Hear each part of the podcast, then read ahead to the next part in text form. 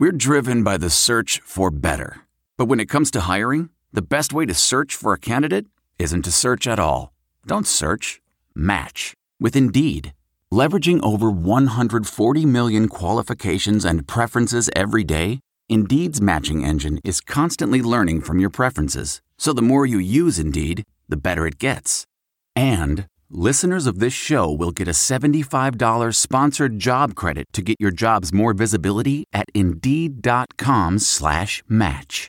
Just go to Indeed.com slash match right now and support our show by saying you heard about Indeed on this podcast. Indeed.com slash match. Terms and conditions apply. Need to hire? You need Indeed. Blog Talk Radio. Good morning and welcome to Hoosier Huddle podcast. Today we are wrapping up the 2017 season, talking about the bucket game yesterday, the 31-24 loss at Purdue. I'm Sammy Jacobs. Joining me is David Sugarman, who is one of our writers at Hoosier Huddle. He was also on the WIUX radio call yesterday. Uh, David, disappointing loss yesterday. It was disappointing in a lot of phases. How it happened, uh, IU came out flat. They made the mistakes that all of us here said that they couldn't make. Uh, reception early, a chop block penalty wipes out a touchdown. Um, you know, on the first setting up that first drive, there's a block in the back by Damion Willis uh, that moved things back. Um, you know, Markell just basically matches his season rushing total um, from the first 11 games uh, yesterday. Just a all around disappointing, maddening. You know, I'm still angry about it. Um, just a maddening head banging against a wall uh, game for IU yesterday. Without a doubt, I think the 31-24 score really doesn't tell the story of the game.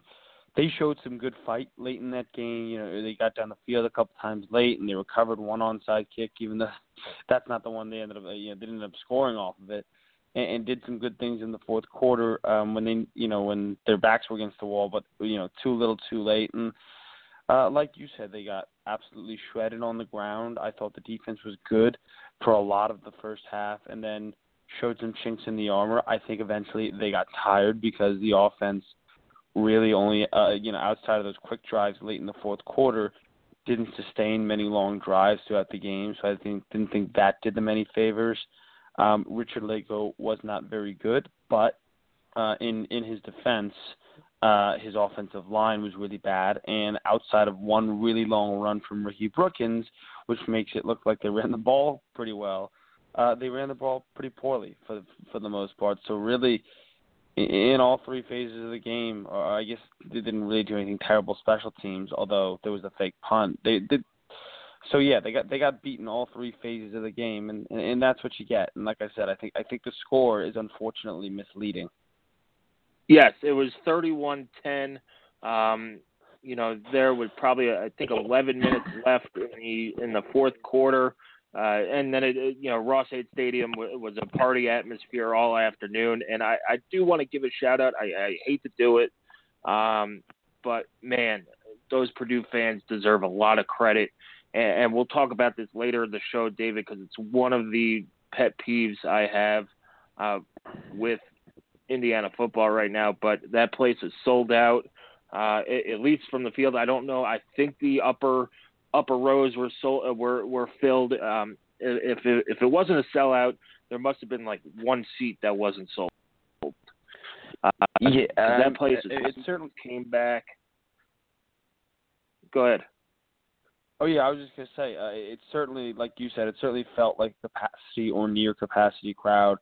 Uh, I mean, there was a fair amount of red and white in there, and you know, crimson and cream for the first you know two and a half to three quarters. But um, no, and then, and when they rushed the field at the end and well deserved, it, it, it looked very full. It, it looked full and looked it, it it was a bumping type atmosphere, and I think, you know, for a lot of different reasons, it was an it was an important game for both programs. I think it was an important game, maybe a little bit for the state. You know, Indiana is not you know obviously not exactly known as the uh, as a football state by any means, um, but you know what, two teams, um, and for the first time ever in the rivalry, the game was important for both teams for more than just pride. You know, both teams were looking for. Uh, it was a one-game playoff essentially, and uh, the Purdue fans took that very seriously. So it, it, it was a lot of fun in that sense. And it, it was a lot of fun. I think it's it's great for the state. It's something that I asked um, Don Fisher and Tom Allen on the radio show was like, what does this do for the the culture of Indiana basketball or Indiana football? I'm sorry, um, Indiana football in in a basketball state. Um, is you know this game it was on ESPN two. There were a lot of stakes. Now there have been times where both teams have been bowl eligible. One team coming in looking for a bowl while the other team was bowl eligible. They of course had the game in 1967 uh, where Purdue came in ranked number four, and you're playing uh, essentially for a Big Ten title. Um, and IU won and went to the Rose Bowl but this was yeah, you're right. It's the first time in history that both teams needed to win to become bowl eligible, and I thought Purdue came out with more fire uh, than than IU, and that's what was disappointing. It, it, this is you know you're looking to make history, winning five buckets uh, in a row, trying to get to a bowl game for the third time in a row, uh, and part of the allure of hiring Tom Allen was that you wouldn't have these types of of emotional letdowns. You saw every time Purdue made a big tackle, they were up and, and beating their chest and celebrating. And you, you could either be a fan of that or not. It doesn't matter. But football is a game of emotion, and Purdue played with more emotion on on Saturday than IU did, and that to me is the most disappointing part of this game. I thought IU was not aggressive enough on offense. You saw the game changed on that fake punt. IU was prepared for it. They had the punt safe team in, uh, and then you had Chase Dutcher and Chris Covington. They bid on the run fake by the punter, uh, and, and then he hit the long snapper. It's the same exact fake punt play they ran against Northwestern a couple weeks ago. Uh, it had been on tape. You know, I was on the sideline, David, for that. Fans behind me were like, "Hey, they're going to fake it." I think everybody in the in the building uh, knew they were going to fake it, but Indiana didn't execute on the field and, and that's the disappointing thing. They, they were not aggressive. Purdue came out, hit Indiana in the mouth, you know, with that interception, then touchdown. But IU recovered seven seven, and then that that fake punt uh, started to blow the doors off off there a, a little bit. Uh, at 21-10 at halftime. Outside of that Ricky Brookins run, if they don't get that run, it's it's uh, 21-7 and and really bad. Uh, and IU made the chop block uh, penalty that that took back a touchdown. There's just they picked a bad day to play the game. Without a doubt, you know, they, I, I agree with you. I think they came out a little bit flat, um, and, and I think you know, we you mentioned the fake punt. I think both teams should have certainly offensively showed what they are. Jeff Brohm is very much known, and you know, when he came from Western Kentucky for having a deep bag of tricks and he showed that there was a fake punt. There was it didn't work, but there was a flea flicker, um, and there was also they they ran it twice and it worked both times. About five or six yards out from the goal line, they ran a sweep run play for Anthrop. Both times, I think maybe even going to the same side, uh, and they both scored touchdowns. And maybe it's because they don't think they have the players to do it or what. But IU's offense is very vanilla. Um, whether even when it, they had Peyton Ramsey in there, you know, and when he was healthy, I know you need to, you know, have you know a certain skill set to do certain things, but you know, we saw what Purdue is in Purdue. You know, like we said, we hate to say it, but they're exciting, and, and I don't. This isn't a one-off. They're going to be good because people are going to see what they do, and they're going to go want to play that brand of football, and it's very exciting. Um, and they've got and they've got a coach that's willing to take risks and willing to gamble and do things. In Indiana, I know a lot of people were upset with Mike DeBord in year one, um, and I wouldn't jump ship this just yet. But I know a lot of the complaints about Mike DeBord um, was that the offense, uh, in large part, seemed very vanilla and and safe this year. Yeah, and that's it, it was you know you, you kept waiting for them to break something out. Um, in terms of a, a gadget play uh, or using you know guys like Whop Philyor in, in different ways and, and like that. Now I don't know if Peyton Ramsey could have played. Tom Allen said he was too injured to play. He wasn't ready. They probably, if they needed to, had to go to Tronson but he played against Rutgers, and that's what's mind-boggling to me. Did he get banged again in practice, um, or did he just throw him out there against Rutgers and, and just to get up through the the last whatever eight nine minutes of that game, uh, or do they not have faith in him? Uh, to put him in in a game game like this, what difference Ramsey would have made, I don't know. Indiana, outside of that Ricky Brookins run, ran for 60 yards. Uh, the offensive line got totally dominated, uh, and I mean the point. Every run was up the middle. Uh, they they busted one, but man, you got to try and start doing something different. Maybe run the ball outside. Uh, it's it, I don't know. I I I think it's going to be back. Should he be back? Like a change? Yeah, it, but it, it comes down to this, and we'll talk about this uh, in depth a little bit later, David. Purdue's football staff gets paid at staff seven million dollars. Indiana's football staff, I think, is around uh, four point three or four point one million dollars, and that's including assistants. So Purdue's willing, and this is why Purdue's set up to win a little bit better than than IU. Is that yeah, sure, Jeff Brohm could leave. Uh, a lot of jobs opening. It's going to be interesting. He could leave this year. He could leave next year.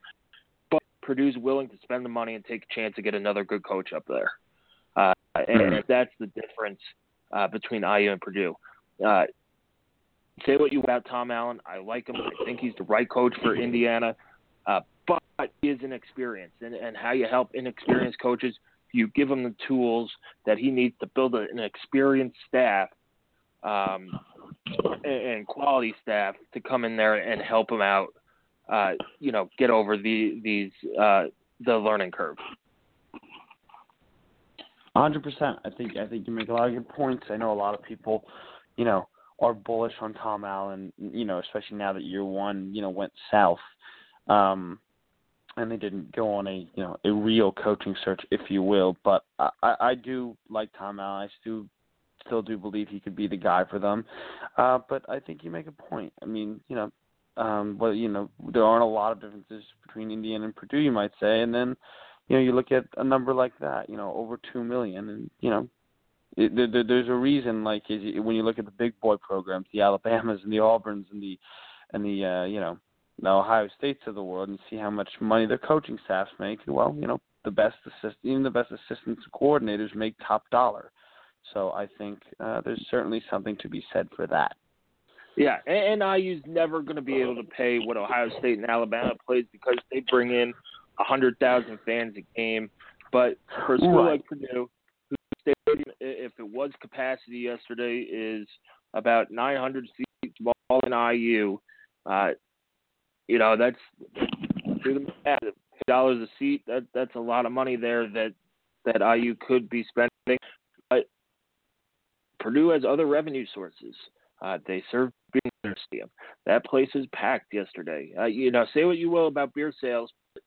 Lines were down the concourse. That's money. That's money that has. IU doesn't right now, uh, and, and that goes into upgrading the stadium, uh, building the the the fantastic indoor practice facility that they have uh, next to the stadium, redoing concourses, paying distance, uh, having a, a really nice press box. It's all these things, you know, add up to production on the field. Uh, news Jeff Brohm's slogan coming into the year was "Let's play football." It's see on on paper when you hear it, it sounds silly. Let's play football. Come on, you, you know, let's be real.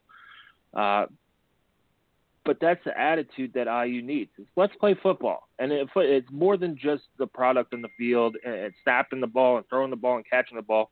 It's what do you need to give this program to win? Now they're upgrading the facilities at Memorial Stadium.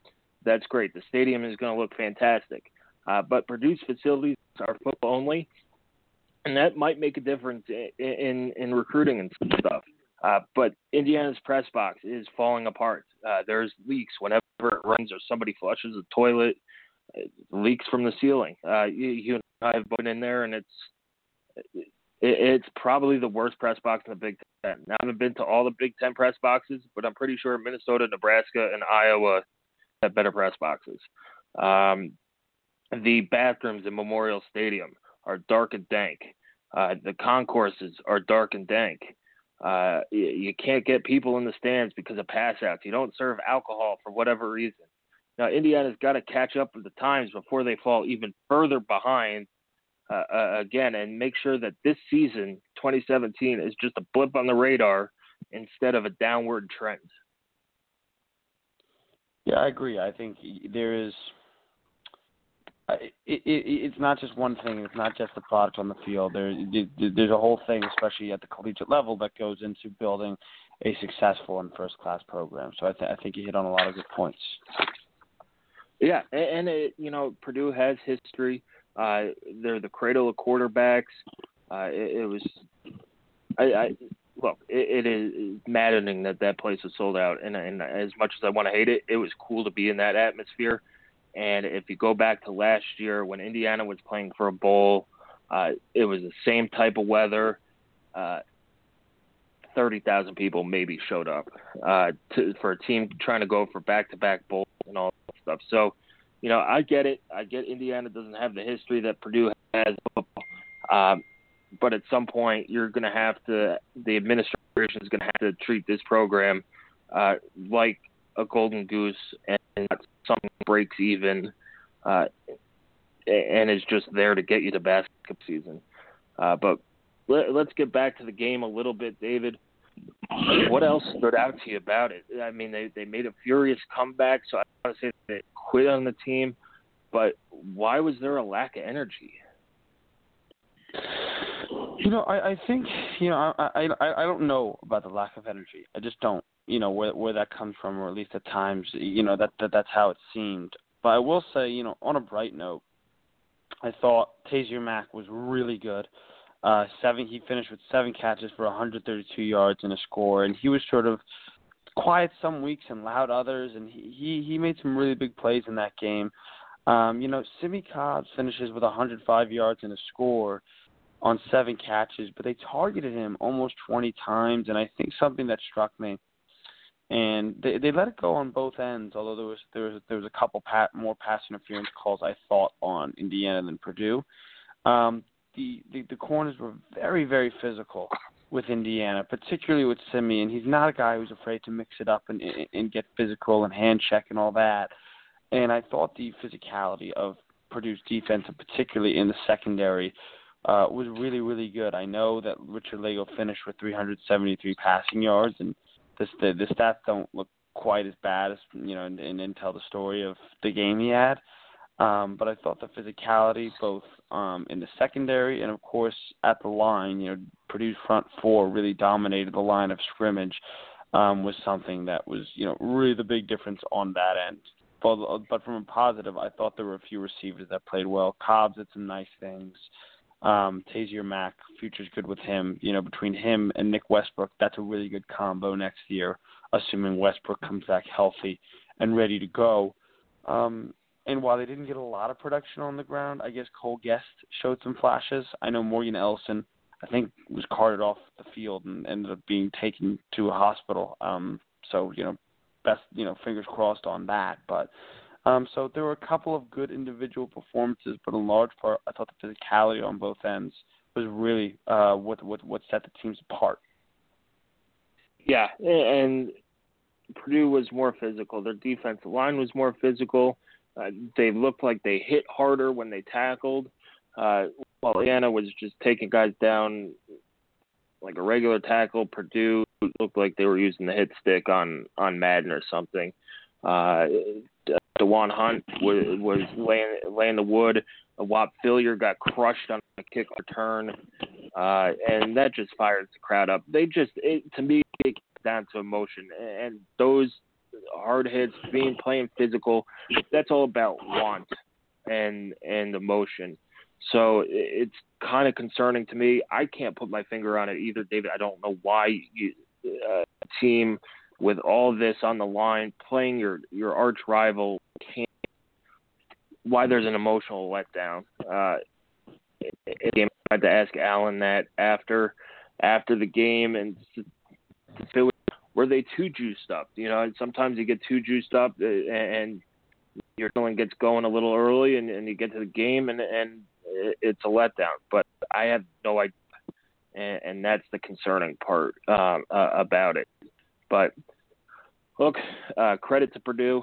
They, I think they they wanted it more because um, I think that takes away from the Indiana players. But clearly, it showed that they they were on a mission uh, yesterday uh, to to to win this game, get to a bowl game, uh, to West Lafayette, and and just put what restore order to their universe uh, in their world, uh, and going forward, I think now now you have a real rivalry uh, again. Um, can IU bring the bucket back to Bloomington next year in Bloomington? How's that crowd going to look uh, at the end of the year? I don't want to hear any more excuses from fans that this is on Thanksgiving weekend or it's a noon start. Um, Purdue fans showed up, uh, and, and credit to them. They showed up. Their students showed up. That place was packed. So, you know, it, it's up and going forward into 2018. Uh, going to be a lot of questions. Who who's going to be the quarterback? Reese Taylor had an awesome night last night. Congrats to him on winning the state title with Ben Davis.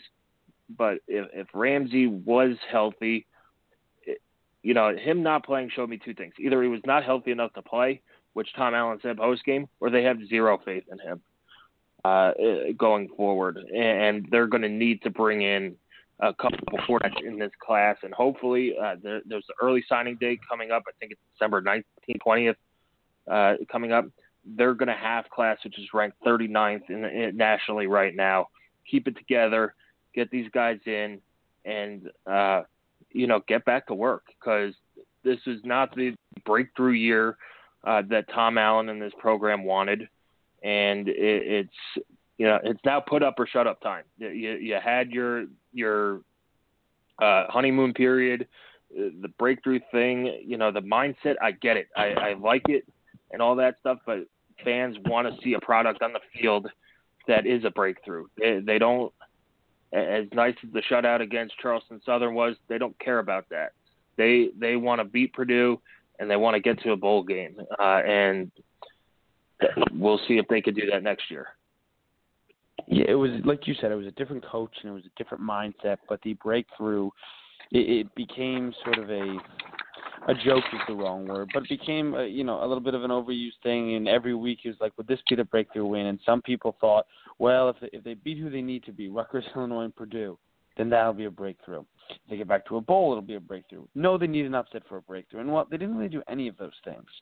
So w- whatever you defined as a breakthrough, you know, five and seven without a you know a real quality win. I'm not going to call Virginia a quality win, really.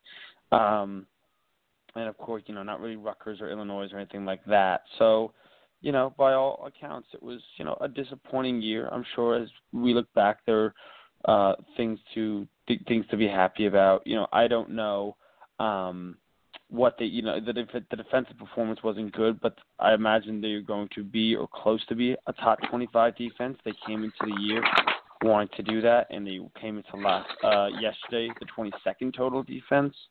So um, you know, there's there, there's certain things to look on, but o- overall, all in all, it's a disappointing year. And like you said, they they'll have to go right back to work, and uh, there's a lot of things they need to figure out as a team and sort of take a deeper look at themselves as a program because they've been sort of doing this this climb for a few years now, maybe the last four or five years. And Purdue did that same climb in one season, and frankly, did it better. Yeah, and speaking of the top 25 defense, uh, according to collegefootballstats.com, Indiana finished 26th in total defense, uh, just uh, uh, uh 1.1 yards behind Boise for for 25th.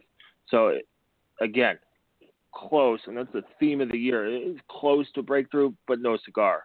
Uh, and we'll see. I mean, it's yeah, you know, what changes do they need to make make? Does, it, does Tom Allen need to give up some of the play calling duties on uh, at defensive coordinator and, and give more control to Mark Hagen? and things like that, and take a a firmer grasp on the rest of the team.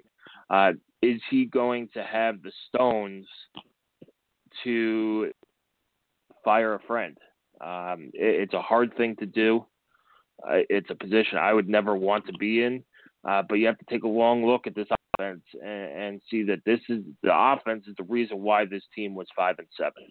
And can they go get a a younger offensive coordinator who has more imagination, or roll the dice with with DeBord next year and say, look, we couldn't do anything because our offensive line didn't play well, and we were just calling plays with one hand behind uh, tied behind our backs.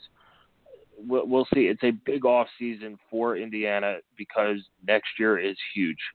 Uh, next year determines whether 2017 was a blip on the radar or or if it's just a downward trend. Uh, and that and everybody should be angry about this loss at Purdue.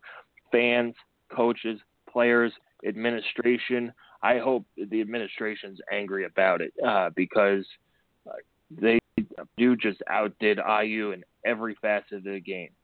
Uh, on the field, off the field, around the stadium, they just did it better uh, than IU uh, than IU's done in a long time. And that should be a challenge. If Purdue's really your rival, that should be a challenge to IU, to, to everybody at IU. We need to do better. Um, and, and, we'll see. We'll see if this administration, uh, Glass, and, and everybody up top uh, really want to, to win at football or just happy collecting a check, getting 35,000 people in the stadium, and be going to bowl game that that's I, I get it. I'm still angry, David, uh, and, uh, some of it is, is an emotional response. But I, I have kept a lot of this in for most of the season, just because it's not fair to judge a team through six games or eight games or ten games. You have to let let the ball ride, and and you know what, five and seven, it was not good enough for this team, and it shouldn't be good enough. Uh, for the the program, and, and some changes need to come. No, 100%. You're right. It's it's certainly a disappointment. Expectations by Indiana standards were high. There were a lot of people thought, you know, they thought for sure six wins. They thought I predicted at the beginning of the year seven wins. I really did. I thought they were going to get one of the Michigan State Maryland game. I thought they'd be able to win those last three. Um, and, and you know, and, and neither of those and neither of those things happened. Um, you know, and and they they sort of get the annual pass because um, early on in the Big Ten schedule because it was so difficult. But that Maryland game felt like where the season really went south. I know they had they had won two in a row and they had the chance yesterday to erase a lot of that of that negativity, but they had been getting a pass because all the teams they were playing were extremely, extremely difficult, whether it be Wisconsin or Penn State or Michigan or Ohio State or on down the line. But yep. then they lose to, to a banged up, not great Maryland team in, in a game where they led going into the fourth. And that's kind of where I think people, you know, might have thrown in the towel on this team a little bit. I credit to them because they didn't throw in the towel as a team. I don't think, for, in large part, but um, that's where I think that was emblematic uh, uh, of of their issues because that sh- that that should have been a win. They needed that win, and they didn't do it. Against I got it, it was on the road, but that Maryland team was really banged up and having all sorts of issues, and they couldn't get the job done. That was kind of the turning point of the season for me. And the, and even more disappointing to I know hindsight 2020. Maryland, I, I lost out on the season. They got smoked by Penn State yesterday. They lost to Rutgers. Uh, they just didn't do much after that win. Now, if Maryland, you feel a little bit better if Maryland goes on and wins seven or eight games. You go, you know what? They got hot and and whatever. But the way that IU lost that game, uh, I uh, poor defensive performance uh, a special teams performance, two areas where IU was vastly improved this year. And yeah, you're right. That game turned on Maryland, and it was it, it would have been so easy just to write write them off there. But it's not fair to. You have to let the season play out. Just because college football is so you've seen it this year. You saw it ten years ago in 2007. It's just it's it's crazy, um, and, and anything could happen any week. Iowa destroyed Ohio State, then lost to Purdue, and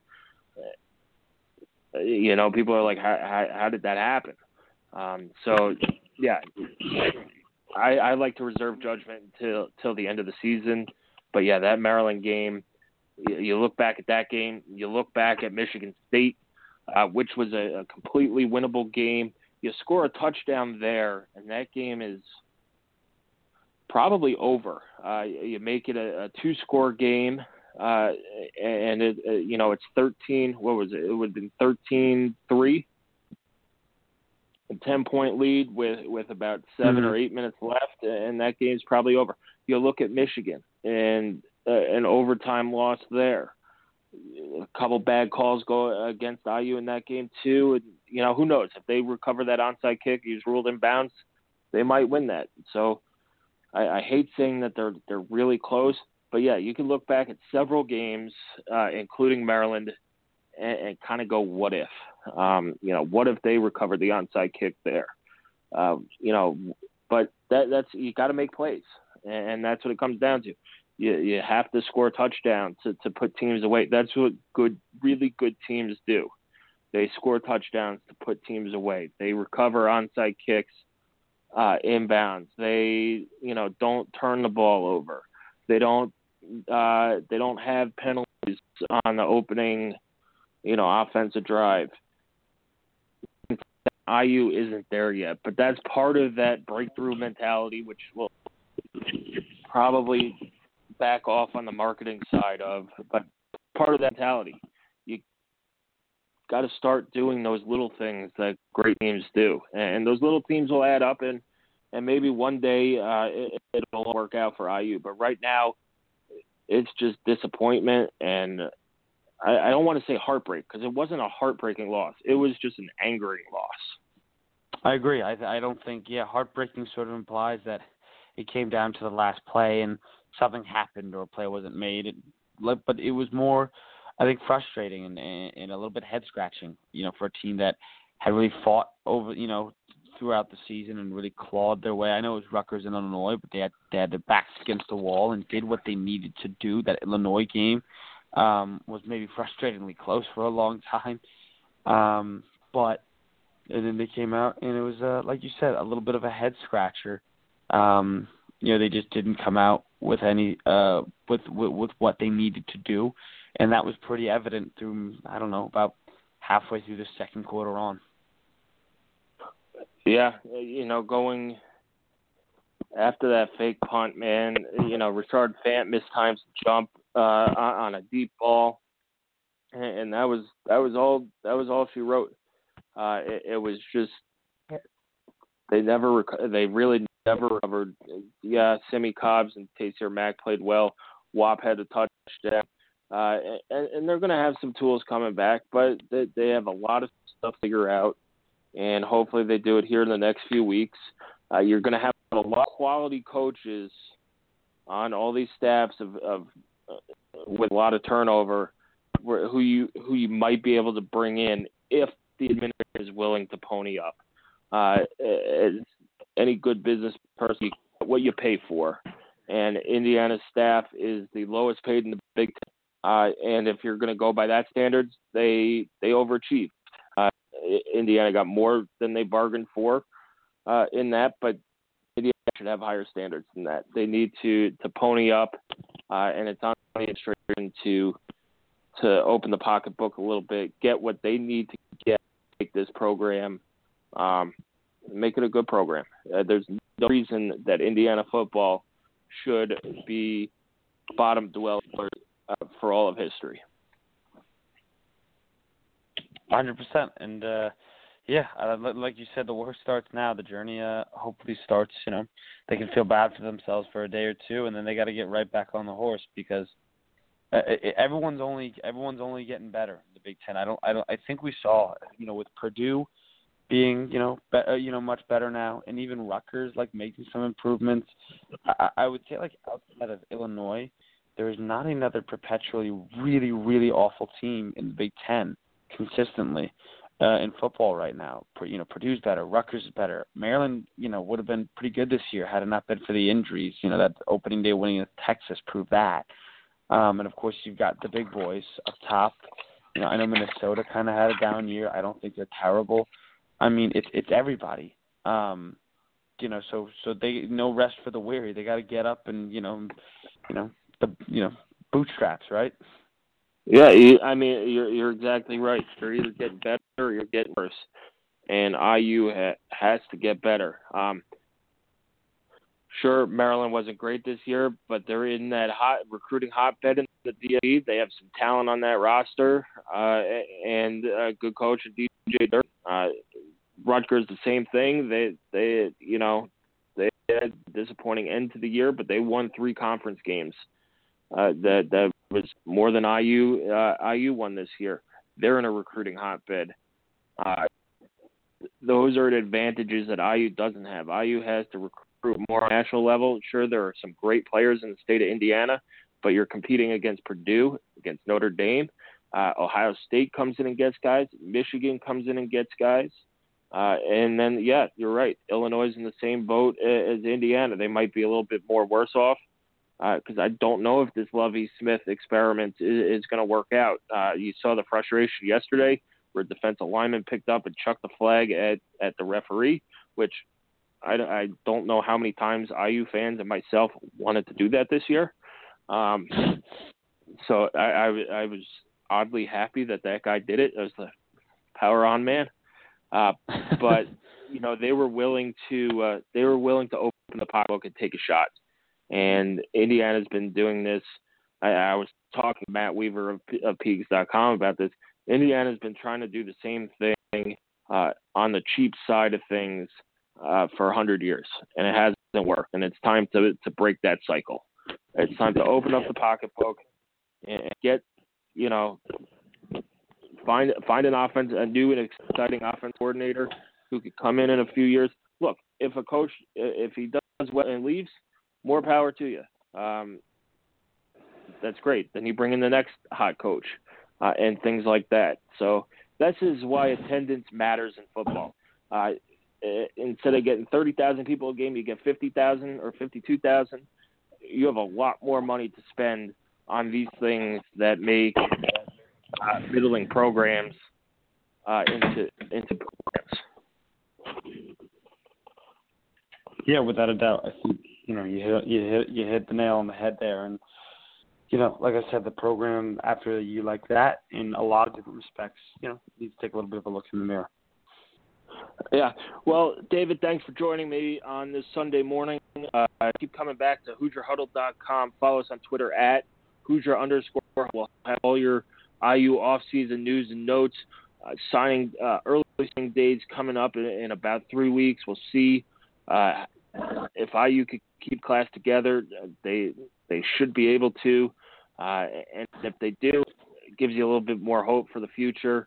Uh, anyway, I, I do want to thank our writers, David. I want to thank you and Alex, uh, TJ, and Chris.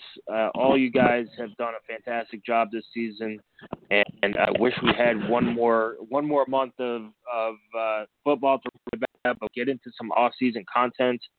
Uh, and, and, thank you, fans, for staying with us this year and, and listening.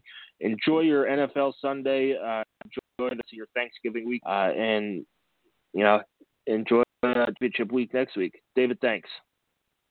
Thanks so much, Sammy. All right. All right, that does it for our podcast today. Uh, we will have other podcasts on recruited coming out throughout the off season, so stay tuned to HoosierHuddle.com. Uh, we'll have you covered throughout the winter.